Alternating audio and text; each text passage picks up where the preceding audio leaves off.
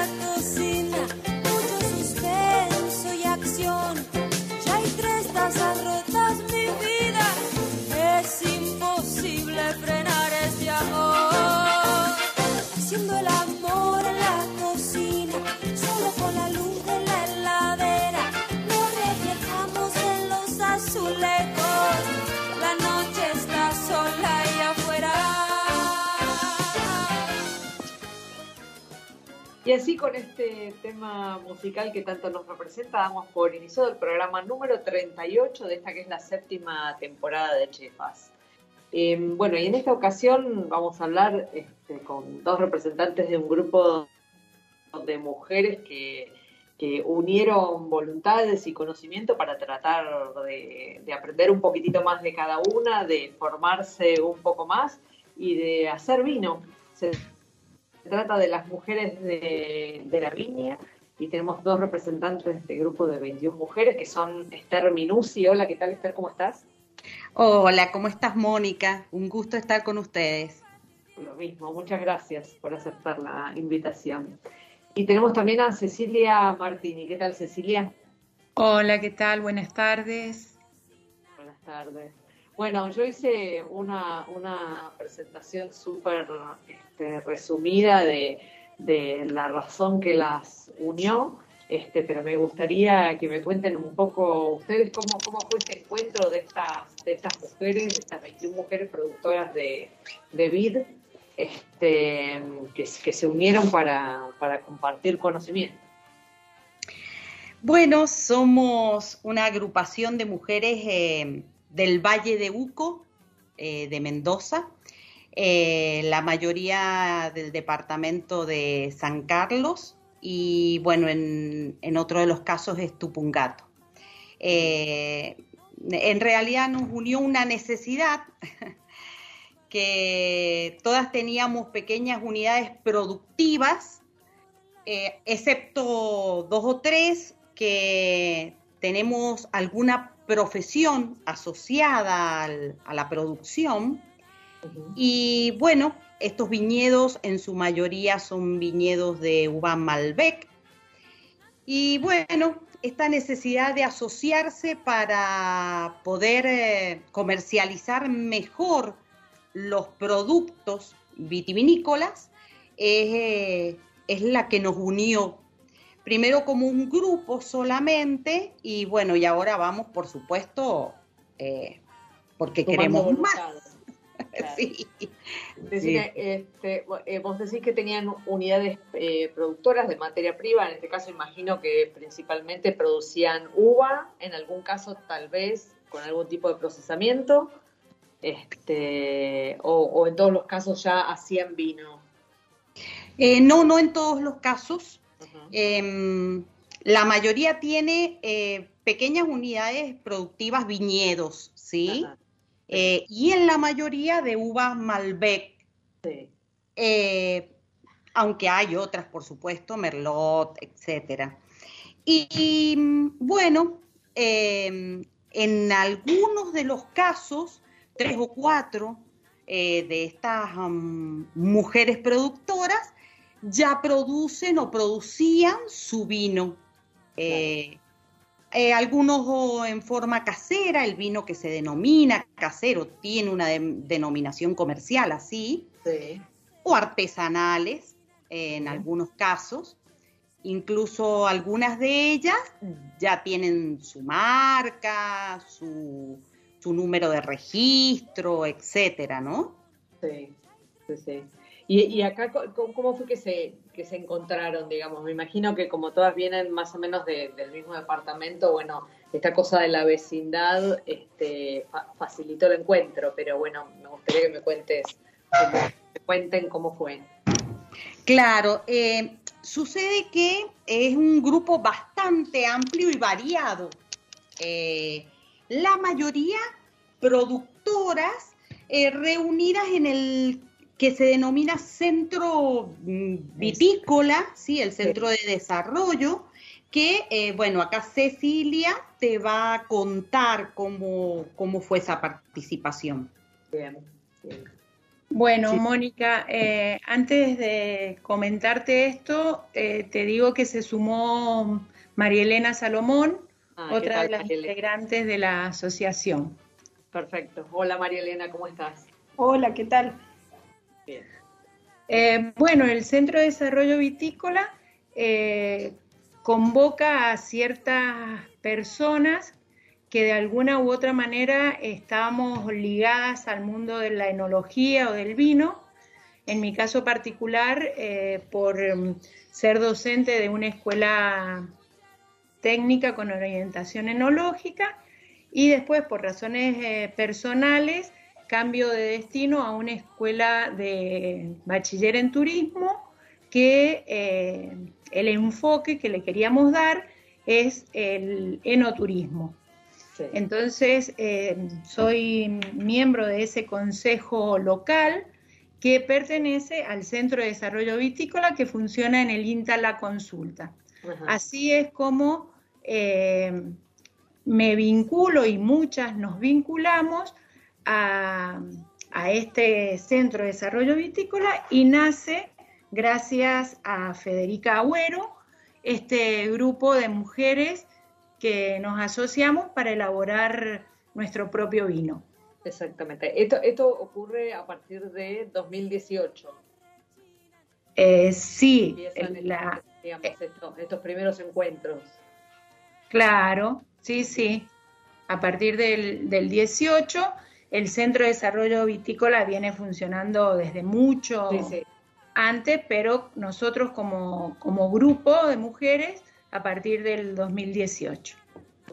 ¿Y qué, qué es lo que, digamos, eh, eh, puntualmente en tu caso, bueno, tenías el, objetivo de, este, del desarrollo del, turismo enológico, que obviamente, bueno, responde a una realidad concreta este, de la provincia, que cada vez tiene más demanda y también cada vez más oferta de este tipo de turismo. Este, pero me imagino que acá eh, se deben encontrado, digamos, este, se, encontraron ustedes, este grupo de mujeres, y bueno, empezaron a, compartir y a ver que tenían como problemas comunes. ¿Qué, qué, me podés contar como de, esa, de, esos encuentros, ¿no? del momento en que se dieron cuenta que estaba bueno eh, trabajar en conjunto. Sí, em, primero el, la pasión y el, y el el amor por, nuestra vitivinicultura, por nuestro cultivo eh, madre, digamos, en Mendoza. Y, segundo, como decía mm, recién Esther, esta necesidad de, darle un poco de valor agregado a, nuestro, a nuestra producción. En mi caso personal, em, eh, soy de una familia de productores vitivinícolas eh, que ha trabajado la viña y ha ayudado a mi papá a hacer el vino casero. Entonces, bueno, eso también me permitió a mí eh, incorporarme al grupo y actualmente esto, eh, tenemos una pequeña viña con mi marido y la familia. y bueno, esto de seguir apostando a la vitivinicultura y, más en un grupo de mujeres. Eh, ¿Y, cómo, cómo, en, en, sus proyectos em, personales, digamos, en esta pequeña viña que tenés vos, Cecilia, con tu familia, con tu marido, este, y en el caso de cada una de ustedes, cómo esta unión de, mujeres este, de la viña las, las ayuda individualmente? que, digamos, si tenés algún, algún ejemplo concreto, ¿no? De cosas que tuviste que afrontar con tu proyecto individual que se vio fortalecido por esta, por este, por este grupo. Sí, eh, yo, yo, me incorporo a la asociación eh, después de un año que ya estaba funcionando, eh, pero en realidad, ¿cuál fue la necesidad que tuvieron las, las, que inician el grupo de que nos, tuviésemos, nos tuviesen en cuenta para ubicar la uva que algunas mujeres tenían en sus viñedos y que no podían vender a las bodegas, ya sean grandes o pequeñas bodegas, porque eh, simplemente porque eran mujeres eh, y como que no tenían la fuerza suficiente eh, como para pelear, por así decirlo, y el rédito económico para poder afrontar ellas el, este problema. Entonces, eh, en, principio, esta fue la necesidad de agruparse eh, las mujeres que, ya estaban eh, teniendo estos, estos inconvenientes y comprar entre todas la uva de una de las socias, digamos. Eh, así fue como, nace el, primer vino de Mujeres de la Viña. Después cada una de nosotros nos vamos incorporando y aportando eh, parte de la uva de los viñedos familiares y eh, aumentar un poquito la producción. Claro, o sea que, este, digamos, bueno, tengo, tengo varias preguntas de acá, pero eh, en este momento lo que están haciendo es que cada una de los miembros, de las miembros cede una parte de su producción de uva para hacer este, este vino eh, que hacen en conjunto, que es apasionadas, ¿es correcto? Exactamente, perfecto. Así es el, tema. Bien. Y, Tal vez con, con miras de, agrandar la producción y de pasar eh, de una asociación sin fines de lucro a un cooperativa, ya estamos buscando la, parte legal para poder comercializarlo, porque hasta ahora eh, la pequeña producción eh, eh, no, la podemos vender, no la podemos comercializar, pero sí, bueno, la tenemos destinada a eventos y sobre todo para promocionarnos. Y la pequeña producción de la que, de la que estás hablando, de, cuántas botellas o cuántos litros este, eh, estás hablando. Sí, en el, bueno, te sigo yo con el... Marilena.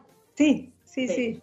te cuento más o menos cómo ha sido la evolución de la cantidad de botellas. Nosotros en el 2019 eh, hicimos aproximadamente unas 100 botellas, que fue la, la primera producción así en forma muy artesanal y muy, digamos, de experiencia. Hicimos eh, un cirá, digamos, dentro de las, de las, mujeres de la viña y una de las chicas, las mujeres que tiene esa variedad, y lo hicimos, como te digo, en forma más eh, de experiencia. Viendo que el vino tenía como una gran demanda, al año siguiente eh, decidimos, como decía Cecilia, hacer un poco más de vino y ahí dos de, digamos, en, dos casos las chicas tenían, habían tenido una baja producción y bueno, la, el valor de la uva era muy bajo, sigue siendo bastante bajo. Entonces ahí decidimos hacer Merlot y Malbec. Hicimos aproximadamente unas 500 botellas, 600 de Merlot. Un, digamos, un Merlot y 300 y 300 aproximadamente. Sí. Eh, y ya vimos también esto, que bueno, que hay una gran demanda, que justamente el valor agregado de que se le da a la uva es, muy importante y eso va haciendo la diferencia y a su vez el, Centro de Desarrollo Vitícola, como decía también Cecilia, en su difusión, en su apoyo, eh, nos ha ido dando mucha visibilidad y eso hizo que nos fueran reclamando vino y pidiéndonos el vino y bueno, y así llegamos al, al año 2020 eh, perdón, 2021, que hemos, eh, eh, hemos elaborado, calculamos que van a salir entre 2.000 y 2.500, tal vez podemos llegar ah. a las 3.000 botellas. Sí, sí, esta es la evolución, digamos. En este caso hemos hecho todo Malbec. Estas 2.000 y pico botellas son de Malbec. Todavía no embotellamos, es cierto, está en barrica, es un vino que, que está, digamos, en su periodo de, de estacionamiento, sí, de barricas, está con, con todas las condiciones, digamos, que, que, se requiere y bueno, creemos que vamos a poder embotellar o fraccionar en días más, eh, si, si, todo sale bien. ¿Y, y, qué, y qué, perfil de, de, vino están haciendo? Este, o sea, ¿tienen, ¿tienen un poco claro de la búsqueda que, que, hacen? Digo, más allá de que van trabajando con la disponibilidad de uvas del, del grupo este, de sí. mujeres, ¿no? Eh, ¿Qué, sí. ¿Qué perfil están haciendo? ¿Vinos jóvenes, frescos? Sí, sí, sí, es un vino, en general estamos yendo justamente al Malbec, creemos que podemos consolidar, porque la mayoría de las mujeres tenemos Malbec en nuestras fincas, entonces creemos, además de ser, eh, digamos, el vino emblemático de Mendoza o el vino más reconocido en Mendoza y en el Valle de Duco tal vez una de las variedades más, eh, más fuertes que hay, y vamos a eso, a un vino joven, a un vino con las características del Malbec, que ten, eh, digamos que, que, exprese esto de, del terroir, como dice, como dicen los, los expertos, ¿no? Que, que uh -huh. tenga ese, sí. esa expresión del Valle de Uco, que en general los vinos del Valle de Uco han tenido mucho, mucho reconocimiento. Bueno, nosotros sí. queremos alcanzar eh, en calidad y en, y en la relación también precio-calidad, ¿no? Un, un, una, una, buena relación precio-calidad y sobre todo con este valor agregado que es como te decían las chicas, es vino hecho por mujeres. Claro. Y decime, ¿y, y físicamente dónde, dónde elaboran el vino? Hemos elaborado en el INTA. En los centros de desarrollo vitícola están eh, funciona y el nuestro específicamente en relación al INTA, a la estación experimental de acá de la consulta. Y bueno, el INTA nos ha ido acondicionando. La primera, las primeras 100 botellas fueron en una cooperativa que funciona frente al INTA, ¿no? Fueron ahí sí. como, como, bueno, las que nos dieron, eh, la, la, cooperativa Busqueño nos dio como un pequeño espacio ahí, y ahí fue la sí. primera. La segunda fue en el INTA y la tercera elaboración también la hemos hecho en el INTA. El INTA nos ha cedido un espacio eh, que nosotros hemos ido acondicionando, eh, digamos, mejorando. Eh, y bueno, este año nos, eh, en la COVIAR hicimos un, presentamos un proyecto a pequeños sí. productores y hemos logrado eh, con ese proyecto que nos compraran una despalilladora, una bomba sí. y tenemos dos, nos, nos, van a proveer también de dos tanques de, para la elaboración. Sí. Así que con eso nos hemos ido como equipando para no pedir prestado, porque claro la primera y la segunda han sido sobre la base de pedir eh, en préstamo a la, a la, gente del lugar, a, digamos, a, a, los, a las bodegas pequeñas que están en, en, la, en la región, ahí en cerquita, y ellos, y, o a otras productoras que nos han ido prestando, o la barrica, o esto, y así, bueno, la idea, como decía Cecilia, es ver si podemos mejorar el, los niveles, sobre todo de comercialización, que es lo que buscamos, ¿no? Que claro, eso claro. mejore. Bueno, ahora con el volumen de producción, este, ya, ya tienen que pensar claramente en el tema de comercialización, ¿no? Este, sí, sí, sí, decididamente sí. Claro. Sí. claro. Eh, bueno, eh, tengo un montón de preguntas. Eh, digo, no, normalmente en, en, un, en un, una bodega, en un viñedo este, que se dedica a la producción de, este, de uva para la elaboración de vinos, hay distintos momentos de, del proceso de elaboración que se, que se van controlando, ¿no? Digo, desde, desde la poda hasta el momento de la cosecha, este, luego la selección de, este, de los racimos en, en, la, en, las distintos, bueno, en las distintas fincas y demás. Acá, ¿cómo, cómo manejan ese trabajo de la, de la viña? Este, tienen, digamos, tienen expertas dentro del grupo que cubren cada uno de, de estos factores o, o, están aprendiendo o, o buscan colaboración de, este, bueno, de, de, expertos de otro, digamos, de, que, que, se suman al proyecto. Sí, en, en, mira, un poco de todo lo que has comentado. Por un lado, hay mujeres que tienen muchos años de experiencia en los viñedos y son eh, productoras de hace muchos años, ya sea por su familia eh, ellas tienen, digamos, como la experiencia, las más grandes, digamos. Nosotros somos de las más jóvenes. Ah, no, bueno, somos intermedias, ¿no? Hay gente más joven, hay chicas más jóvenes. Eh, pero hay, mujeres que son, eh, digamos, productoras de hace muchos años y ellas tienen una expertise ya lograda, digamos, ya porque son casi la tercera generación en esto. Eh, mi caso no, es la primera. Y bueno, y las chicas también creo que van en la, segunda o la tercera generación también. Eh, en ese caso, y también eso fue un motivo de acercarnos al INTA, al Centro de Desarrollo Vitícola, que nos ayudaran con estas cuestiones más técnicas, de más de asesoramiento y demás. Entonces, al principio, bueno, el grupo fue pidiendo eso, las primeras mujeres de aquel grupo del 2018, o sea, ni soñábamos con el vino, honestamente. En, realidad soñábamos más o pensábamos más que el INTA y el Centro de Desarrollo nos iban a dar su, apoyo, su, eh, su, digamos, su asistencia técnica, ¿sí? Cintia, la gente del INTA, el Centro de Desarrollo tiene y el INTA tiene su equipo, digamos, especialista, entonces nos van dando sus eh, charlas, vamos teniendo, incluso hemos organizado como asociación un área ya de capacitación para esto. Eh, y después, bueno, el, en el caso ya, eso sería lo que es el cultivo de la vid. Eh, cada una cultiva y, va, digamos, sí, respondiendo a las necesidades y a los requerimientos y a las exigencias de todo lo que es el, cultivo en sí.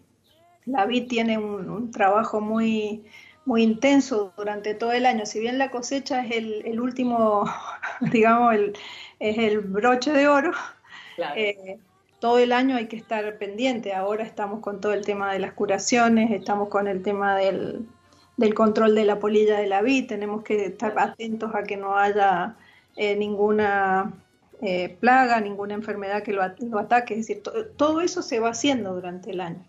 Ya cuando llegamos al, y con la asistencia técnica, como te digo, del INTA, de la gente del, Centro de Desarrollo Vitícola, de Cintia, ya cuando llegamos a la cosecha, todos sabemos, tenemos básicamente el, en alguna medida la, la, fecha de cosecha por el grado que toma la uva, eso también se va chequeando permanentemente hasta que nos dan el ok y bueno, y cosechamos. Este año, como te decíamos, hicimos la cosecha así, cada una llevó, digamos, una cantidad de, tachos, hicimos un día, un sábado, una actividad muy así, que se vuelve, la verdad, que se vuelve también muy, muy linda desde el punto de vista eh, humano, social, digamos. Social, claro, vincular.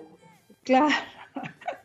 Y después, bueno, tenemos un enólogo que es Pedro Villalba, que también, eh, digamos, eh, trabaja en la cooperativa de Uqueños y trabaja en el INTA y demás, y es el que nos ha ido dando el asesoramiento ya más específico de, elaboración, ¿no? La molienda, la, el despalillado, la filtración, todo eso lo hacemos nosotras, nos vamos distribuyendo, eh, hacemos cronogramas, por ahí siempre eh, llevamos a algún familiar que, ayuda, nos da una mano, y así, así vamos llegando al, al ahora al, fraccionamiento, al embotellado que, creemos que tenemos las botellas también. Claro, claro, bueno, eso, eso es magia en este momento, ¿no? Sí, justo, tuvimos la, la buena, no sé si la buena estrella, creo que una de las logramos comprar antes de la de la crisis las botellas para este, este embotellamiento. Claro, claro. Este, y, y de, ese primer vino que hicieron en 2019 a, a, este que bueno, que bueno, todavía no, no está listo, pero ya lo deben, ya deben palpitar un poquitito el resultado. ¿Ven la evolución del trabajo que vienen haciendo? O sea, ¿ustedes la descubren esa evolución? Sí, eh, el nivel y la calidad, por supuesto, se ha ido mejorando. Y eso, la verdad que tenemos que agradecerle mucho en esa producción del vino al enólogo Pedro Villalba, que realmente nos ha acompañado todo el tiempo. Eh, porque eh, como sabrás o como conocerán de esto, em, ¿Qué pasa eh, si cualquier condición eh, ambiental o física eh, que sufra ese vino un cambio de temperatura, luz, humedad, etcétera, etcétera, eh, y alguna, eh, algún tipo de enfermedad biológica, lo que sea que afecte o altere esas condiciones del vino, es un vino que, no se puede ni consumir ni, comercializar. Entonces, extremamos todas todos los cuidados y todos los pasos que el enólogo nos va indicando a medida que va transcurriendo los meses. Así es que sí, es un vino, la verdad que no es porque lo hayamos hecho nosotras, pero es un vino muy rico, ha tenido mucho éxito por, eso también, porque eh, su sabor, su frescura, eh, su color, su intensidad, bueno, eh, han hecho que, sea un vino de muy buena calidad. Y en el vino se ve reflejado eh, la pasión que ponemos en, su elaboración. Para, para, muchas de ustedes es el primer vino que realizan, ¿no? algunas ya que tienen un poquito más de experiencia, como decían, tercera generación, pero para algunas es el primer vino. Sí, sí, tal cual. O sea que es una experiencia fantástica, digamos, ¿no? Todo lo que uno puede llegar a aprender en el, en el proceso de esta, este, de esta unión de, mujeres eh, es todo ganancia. Sí, sí, sí, decididamente. Si bien es cierto que hay mujeres que hacen vino o que han hecho vino, sobre todo a nivel así casero y demás, digamos como que este, este ya toma otras condiciones, otras características, hemos ido como, como sumándole todas estas condiciones que decía Esther, digamos, como para generar eh, esto, digamos, un producto de muy buena calidad que se pueda sostener y que pueda tener un, un campo de, comercialización importante, porque esto también, digamos, es como que, bueno, no, no, es, no es ninguna novedad lo que digo, ¿no? Eh, hay como un auge de, del vino en todos los en todos los niveles sociales, en todas las edades, en todos los sectores. Entonces, eh, creemos que sí, que y que tiene, digamos, un, campo de comercialización. Obviamente, hay mujeres que tienen más experiencia, es cierto, y hay algunas que venían haciendo a lo mejor algún vino eh, dentro de, su bodega o una pequeña, o como siempre como pequeños productores, porque las parcelas van de eh, dos, una, dos hectáreas hasta la que creo que la que tiene más tiene 10 hectáreas, es lo más, como mucho. Pero digamos, como experiencia para nosotros sí, es sumamente, es como muy atrapante esto de estar todo el tiempo pensando en esto, ¿no? en cómo va a salir ese vino, cómo lo vamos a, mejorar, cómo lo vamos a etiquetar, cómo lo vamos a, llamar, cómo lo vamos a vender. Bueno, es, es como muy, sí, muy estimulante, ¿no? Claro, totalmente. Bueno, ahora les propongo que me acompañen en una breve pausa este, y luego seguimos conversando, ¿les parece? Sí, sí. Gracias.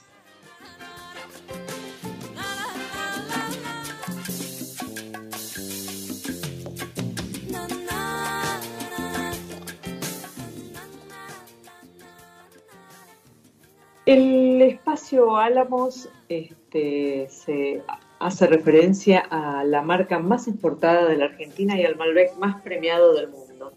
Se trata de vinos elaborados con criterio sustentable, provenientes de viñedos de altura al pie de la cordillera de los Andes. Y en esta ocasión eh, está dedicado al restaurante Viejo Patrón eh, y para hablar sobre este restaurante vamos a conversar un ratito con Julio Cagliano. ¿Qué tal, Julio? ¿Cómo estás?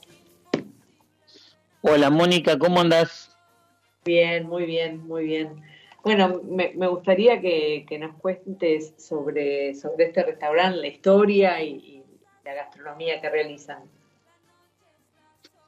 Bueno, te cuento así más o menos, me vas preguntando, te digo, es un restaurante que ya lleva siete años, eh, nuestra especialidad es las carnes, eh, yo soy sommelier de carne, eh, que es una carrera nueva. De la reciente carrera de sommelier de carne. ¿no? Ah, ¿la conoces? Sí, sí, sí. es la, hay una promoción sola en el 2019, que somos 25 solo hasta ahora. Eh, y bueno, tratamos de vender carne de novillo a pastura eh, y bueno, con una trazabilidad en el producto. Y es la especialidad nuestra las carnes que tenemos. Carne de exportación de Angus. Sí. ¿Y, cuál es cuál es así el, el corte estrella este, con el que con el que se lucen en viejo patrón? Y el corte estrella, el, ojo de bife, el bife de chorizo, eh, son los cortes estrella de la carne porque se luce bien eh, la carne angus a pasto, el gusto a pasto, el típico gusto de novillo argentino, que es un novillo grande. Escúchame, y si, tuvieras que diferenciar esta esta carne este, de animal criado a pasto, digamos, ¿qué es lo que dirías para el que la, prueba, qué es lo que va a encontrar ahí?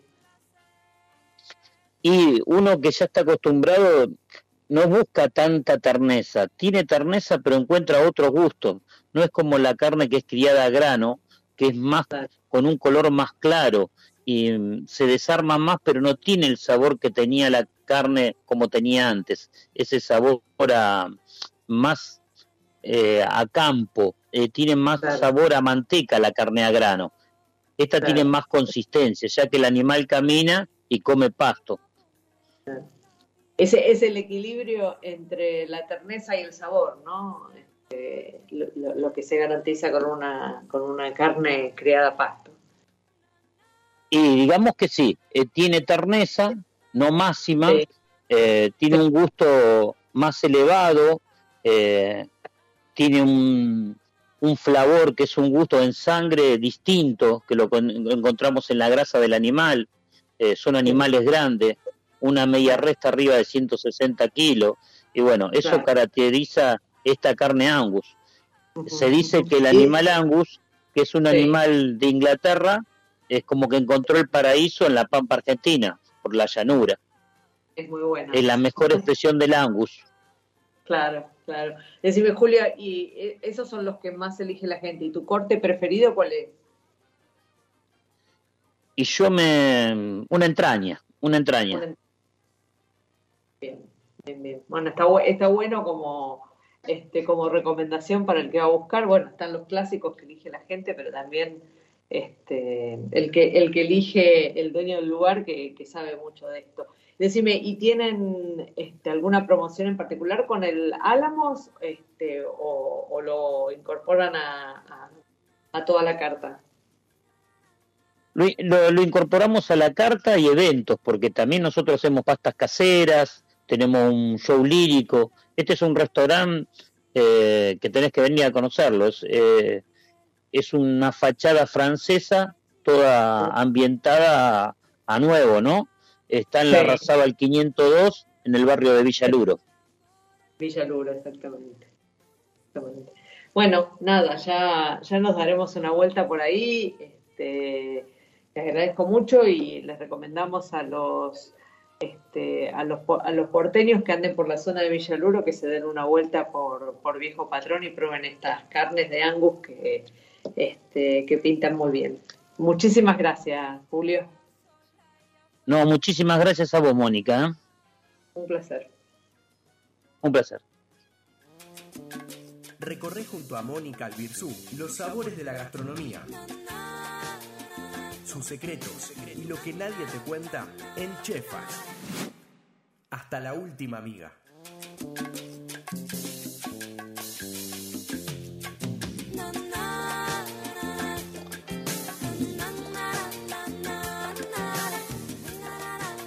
En Chefas se inspira le vamos a contar la historia este, de, un binomio, un enólogo y un ingeniero agrónomo que están trabajando para recuperar cepas olvidadas en Tras la Sierra, Córdoba. Armaron juntos eh, eh, eh, este esta enóloga y este agrónomo un viñedo experimental que busca rescatar cepas olvidadas de Tras la Sierra. En la campiña, cerca del Cerro Champaquí, los desafíos para lograr el enoturismo son varios eh, se encuentran con caminos de tierra, no hay mucha infraestructura y los recursos humanos capacitados no abundan. Sin embargo, eh, esto no hizo que cambiaran el proyecto Lina Gaido, que es la enóloga, y José Sarco, eh, el ingeniero agrónomo, y bueno, nada, decidieron seguir adelante. comenzaron este proyecto que cuenta con plantaciones de Malbec, Tanat, Bonarda, Cabernet Franc, Marcelian y uvas criollas, y el año pasado construyeron una pequeña bodega para elaboración artesanal y pequeños lugares de encuentros para familias, amigos y turistas que quieran probar el vino de la zona y comer un rico asado. Así fueron recuperando antiguas vides de viñedos de cepas criollas que encontraron abandonadas y que fueron con los años trepando y enredando en los árboles. También fueron recolectando plantas de los parrales de las casas de familia para encontrar un agua de buena calidad. Cada uno de estos hallazgos es parte de un patrimonio histórico de inmigrantes europeos que trajeron las cepas este, en los barcos y que, bueno, muchas de ellas sobrevivieron este, hasta el momento de hoy. Por ahora llevan recuperadas 250 vides y en marzo del año que viene se viene la primera vendimia. Así que, bueno, tendremos dentro de poco noticias este, de los vinos cordobeses. Bueno, seguimos aquí hablando con, nuestras invitadas. Hoy el, programa está definitivamente dedicado al vino. Imagino que en parte es porque el 24 de noviembre se celebra el Día del Vino Argentino, y que bien merecido se lo tiene. Eh, me, gustaría, ahí hay una cosa que creo que fue Cecilia la que lo mencionó, este, Cecilia Martini, este, que tenía que ver con, el tema eh, de antes de que estas mujeres eh, de la viña decidieran trabajar en conjunto, eh, tal vez les costaba comercializar sus uvas, ¿no? Y se, les hacía difícil, en parte por el simple hecho de ser mujeres.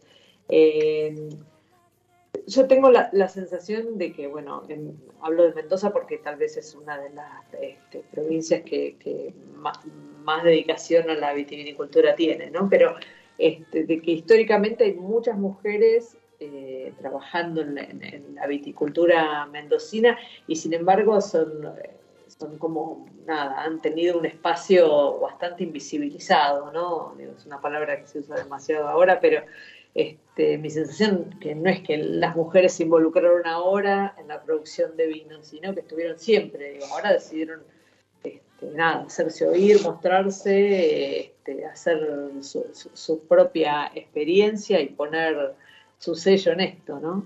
Este, ¿qué, les, parece que pasa acá, que digamos que pasaba acá, ¿no? Este, porque suena raro, finalmente es una persona que produce algo que yo quiero comprar, ¿qué me importa si es mujer o hombre, digamos?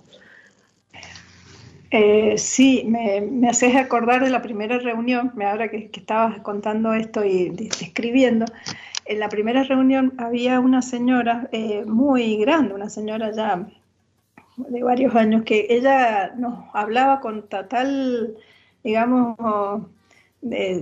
muy solvente, sobre todo los conocimientos de, la cosecha, y esto es decir, el, sí, el, de hecho, eh, Mendoza yo creo que eh, si bien la, digamos, la preponderancia la tienen los cultivos hechos por hombres, o, se habla siempre del, del, hombre como el, digamos, el, hacedor de vinos, el hacedor del cultivo y demás, siempre está detrás de la mujer y, e incluso la familia, porque, digamos, eso también, ¿no? En, muchas familias está, o sea, eh, tanto el hombre como la mujer son los que llevan adelante incluso todos los trabajos, es decir, la poda, el desbrote, eh, todo lo que significa, digamos, el cultivo en sí de, y que decir la cosecha, es decir, se cosecha y las mujeres han sido siempre protagonistas, pero bueno, evidentemente eso, digamos, como parte también, ¿no? De todo lo que ha sido hasta ahora la, eh, la posición de la mujer en muchos de estos, de estos roles, ¿no? Está, yo creo que es cierto, no es que apareció ahora, hemos aparecido ahora, sino que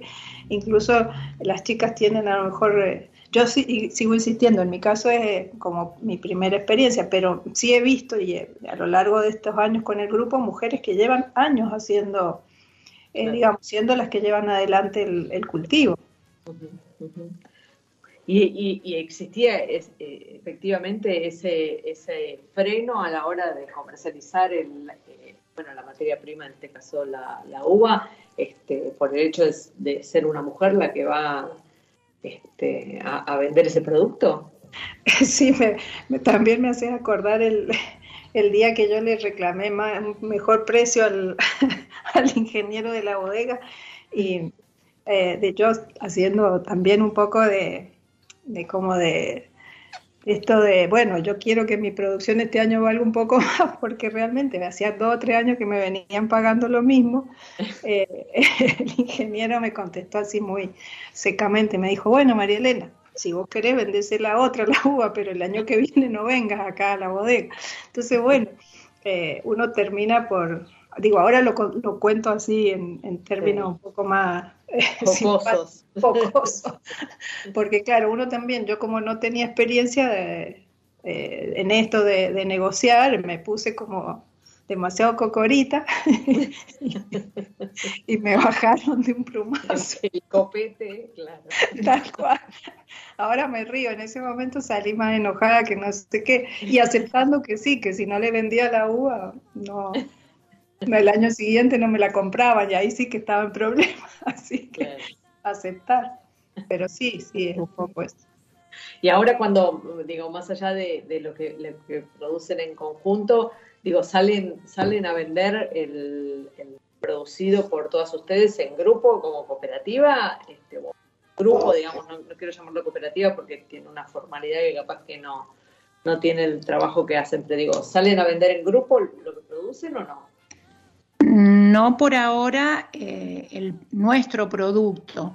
Por eso yo te comentaba mm, eh, más temprano que estamos eh, tratando de dejar de ser una, un grupo o una asociación sin fines de lucro para poder comercializarlo. Sin embargo, hay muchas de nuestras socias que venden su producto porque son parte de otras cooperativas y eh, algunas de ellas tienen producción de vino propio.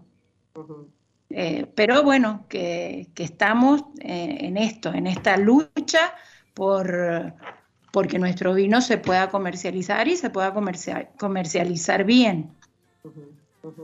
Con la impronta de ser esto, un vino elaborado por mujeres, porque si bien, eh, como decía Marilyn, eh, María Elena, perdón, ha ido evolucionando, eh, mm, le ponemos el hombro nosotros, desde llevar la uva a la, a la bodeguita o al sector del INTA que nos, nos prestaron, hasta, bueno, prensar, tomar temperatura, controlar, eh, por supuesto siempre con el asesoramiento de, Pedro, que es el enólogo.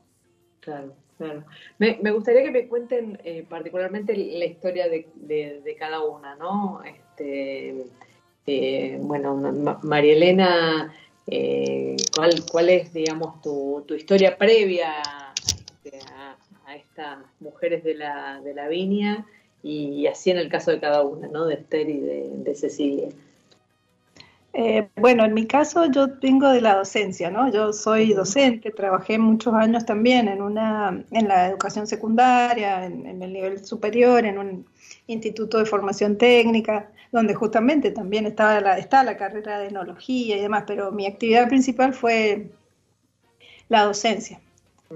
Eh, llegó un momento muy particular de la vida que me divorcio y en ese divorcio eh, digamos, eh, como parte de una, como son los divorcios, como son los divorcios, no son nada fácil, como parte de esa, eh, de esa separación de, bienes, me, me, toca una parcela de, de una viña pequeña que no estaba en las mejores condiciones y bueno, eh, así me toca hacerme cargo en el año 2009 aproximadamente te imaginarás que de ser docente a pasar a, tener no, no, venías de familia que se hubiera dedicado, no, no tenías no, yo siempre, nada previo.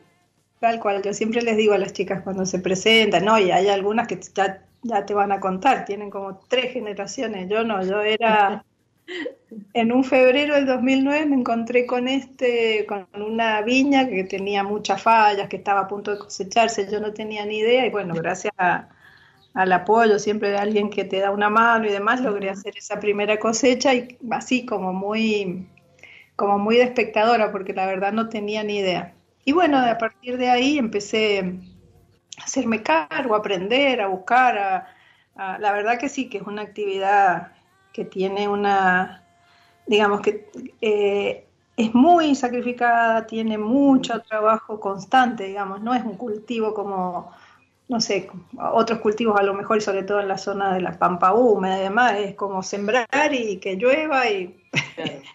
no, digo, tal vez lo simplifico. no, es un como, Igual ninguno debe ser así mágico, pero digo, no es un commodity, entiendo. No, no, no, no, para nada. Pero por ahí, viste, esto es, eh, o por ahí hay una imagen del vino como, bueno, es eh, la botella nada más, y una linda botella, una linda etiqueta, y resulta que justamente detrás de todo esa, detrás de ese vino te encontrás con, no sé, con muchísimas con muchas cosas y bueno, en mi caso ya te digo, bueno, me, me fui haciendo de a poco en esto, hasta mm, a los ponchazos, como te digo, al principio eh, creyendo que podía negociar sola, después, bueno, eh, aceptando algunas condiciones, porque realmente no, eh, por la pequeña extensión de mi viñedo no podía, no podía hacerme demasiado... Una posición de negociación dominante era difícil. No, no la tenía, exactamente no era esa.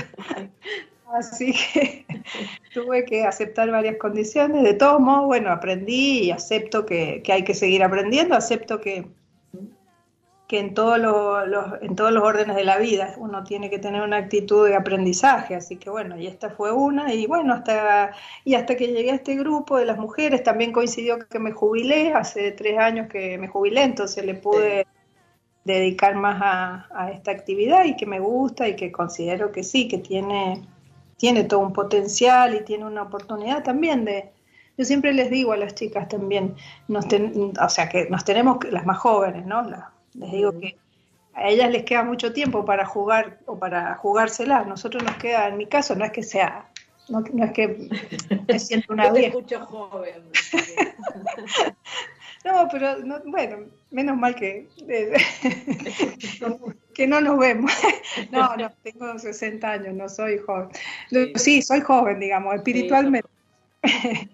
Eh, pero digo, siempre digo, pienso en eso, que lo que nos queda o que lo que me queda en esta actividad es estar dispuesto a jugársela, hacer algo que realmente, y que sea que uno lo, lo pueda disfrutar y a su vez esto de tener un grupo de mujeres eh, que son así también, digamos, emprendedoras. Sí, sí, sí, muy bien. Bueno, y, en el caso tuyo, Esther. Bueno, en el caso nuestro eh, con Cecilia es un poco más similar, es lo más tradicional. Mi abuelo y mi nono Pedro, Minusi, eh, llegó a San Carlos hace 80 años eh, y ahí es donde plantaron el viñedo que, que tiene actualmente, que, está, eh, que tenemos actualmente. Eh, ahora, digamos, es propiedad de mi hermano, pero es con el que, bueno, con el que trabajamos esa, esa uva y parte de esos tachos que llevamos a las mujeres. Mm, y, bueno, así que te imaginas, viví en, en esa finca hasta la adolescencia y, sí, quería rescatar realmente el trabajo silencioso de, las mujeres, de mis abuelas y mis madres, y eh, de muchísimos, muchísimos años, te imaginas, hace 80 años tiene ese viñedo. Eh, en el caso de Cecilia también te puede contar ella. Sí, sí, mi, mi nono llegó de Italia y empezó a trabajar como contratista y con los años, bueno, pudo adquirir eh, eh, sus propios viñedos, así es que mi papá, que hoy tiene 84 años, legó este, este mandato, digamos, de seguir con, con el trabajo de la viña. Pero rescato muchísimo lo que dice Esther porque eh, mi nona, eh, mi mamá, eh, mis tías, todas trabajaban a la par de, de, los hombres en la viña. Y mm, los hombres cuando llegaban a la casa tenían que almorzar y recostarse un ratito para seguir trabajando y las mujeres tenían que hacer la comida, atender a los hijos, etcétera, etcétera. Eh, por eso yo te decía también que eh, yo soy la tercera generación, después obviamente eh, mis padres me dieron la posibilidad de estudiar bromatología y mis primeros trabajos como bromatóloga fueron en, en bodegas, en los laboratorios de, de bodegas. Y mm, después, bueno, Mm, cuando me casé, mi marido y mi suegro tuvieron la posibilidad de adquirir estas dos hectáreas y media de, viña. En realidad eh, compraron el terreno y ellos implantaron eh, la variedad Malbec. Y bueno, y, así también me dedico a la docencia, eh, como mis dos compañeras acá, y solo que todavía no me jubilo por eso, pero realmente es, eh, apasionante el trabajo, eh, tanto desde el trabajo cultural en, el, en la vid como eh, el trabajo de elaboración. Me, me, me, sorprende que en el caso de las tres, ninguna imaginó que esto iba a ser su presente en algún momento, ¿no? Dedicarse a elaborar vino. No ni, que hablar en armar un grupo de mujeres para hacer esto, pero este, ¿no? que llegaron a, esto por las razones que, sean y que les, les, apasiona y que deciden unirse para, este, para aprender más y para trabajar en conjunto y para ir, ir este, y obtener mejores resultados. Eh, digo, es interesante eso, ¿no? Que uno a veces imagina las historias lineales, alguien que elige una carrera y, y pone todo ahí, este, y a veces las cosas llegan a la vida de las personas de, distintas formas, ¿no? Este, Exactamente. Así que, bueno, nada, un, placer haber conversado este, con ustedes, la verdad que es súper interesante este grupo que, que lograron armar y bueno, queremos probar el Apasionadas 2021, así que este, estaremos ahí atentas en redes, apenas lo publiquen lo vamos a compartir para que el que pueda se acerque y consiga una botellita. Por Seguro, seguramente va a ser así. Claro que sí, te la haremos llegar. bueno, este, un placer, María Elena, Esther y Cecilia, ¿eh? y a estas mujeres de la viña, muchas gracias. Muchas gracias a vos, Mónica. Gracias a vos. Un placer. Gracias. Y gracias por tener en cuenta siempre la visibilización de las mujeres. Totalmente. Bueno, y gracias a los oyentes por acompañarnos una vez más aquí en